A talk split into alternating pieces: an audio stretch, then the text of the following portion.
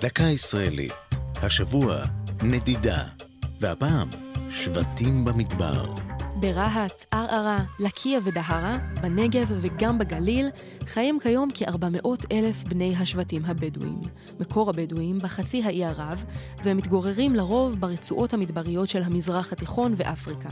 שמם נגזר מהמילה הערבית בדיה, שפירושה מדבר. כדי לנצל את מקורות המים וכדי למכור את סחורותיהם בשוקי הערים, נהגו בעבר בני השבטים לנדוד במרחב על פי עונות השנה.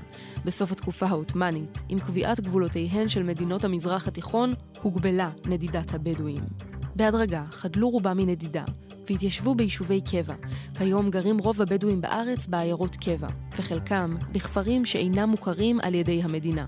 מצב הבדואים, שרבים מהם עוסקים בחקלאות, לא פשוט. תהליכי התיעוש העולמיים, האיור שלעיתים נכפה עליהם, ריחוקה משווקים מרכזיים, כל אלו ועוד, הובילו לאבטלה קשה, ולכך שהאוכלוסייה הבדואית ממוקמת כיום בקצה התחתון של המדרג החברתי-כלכלי בישראל. זו הייתה דקה ישראלית על נדידה ושבטים במדבר. כתבה דרור שדות, ייעוץ הפרופסור עמנואל מרקס, ייעוץ לשוני הדוקטור אבשלום קור.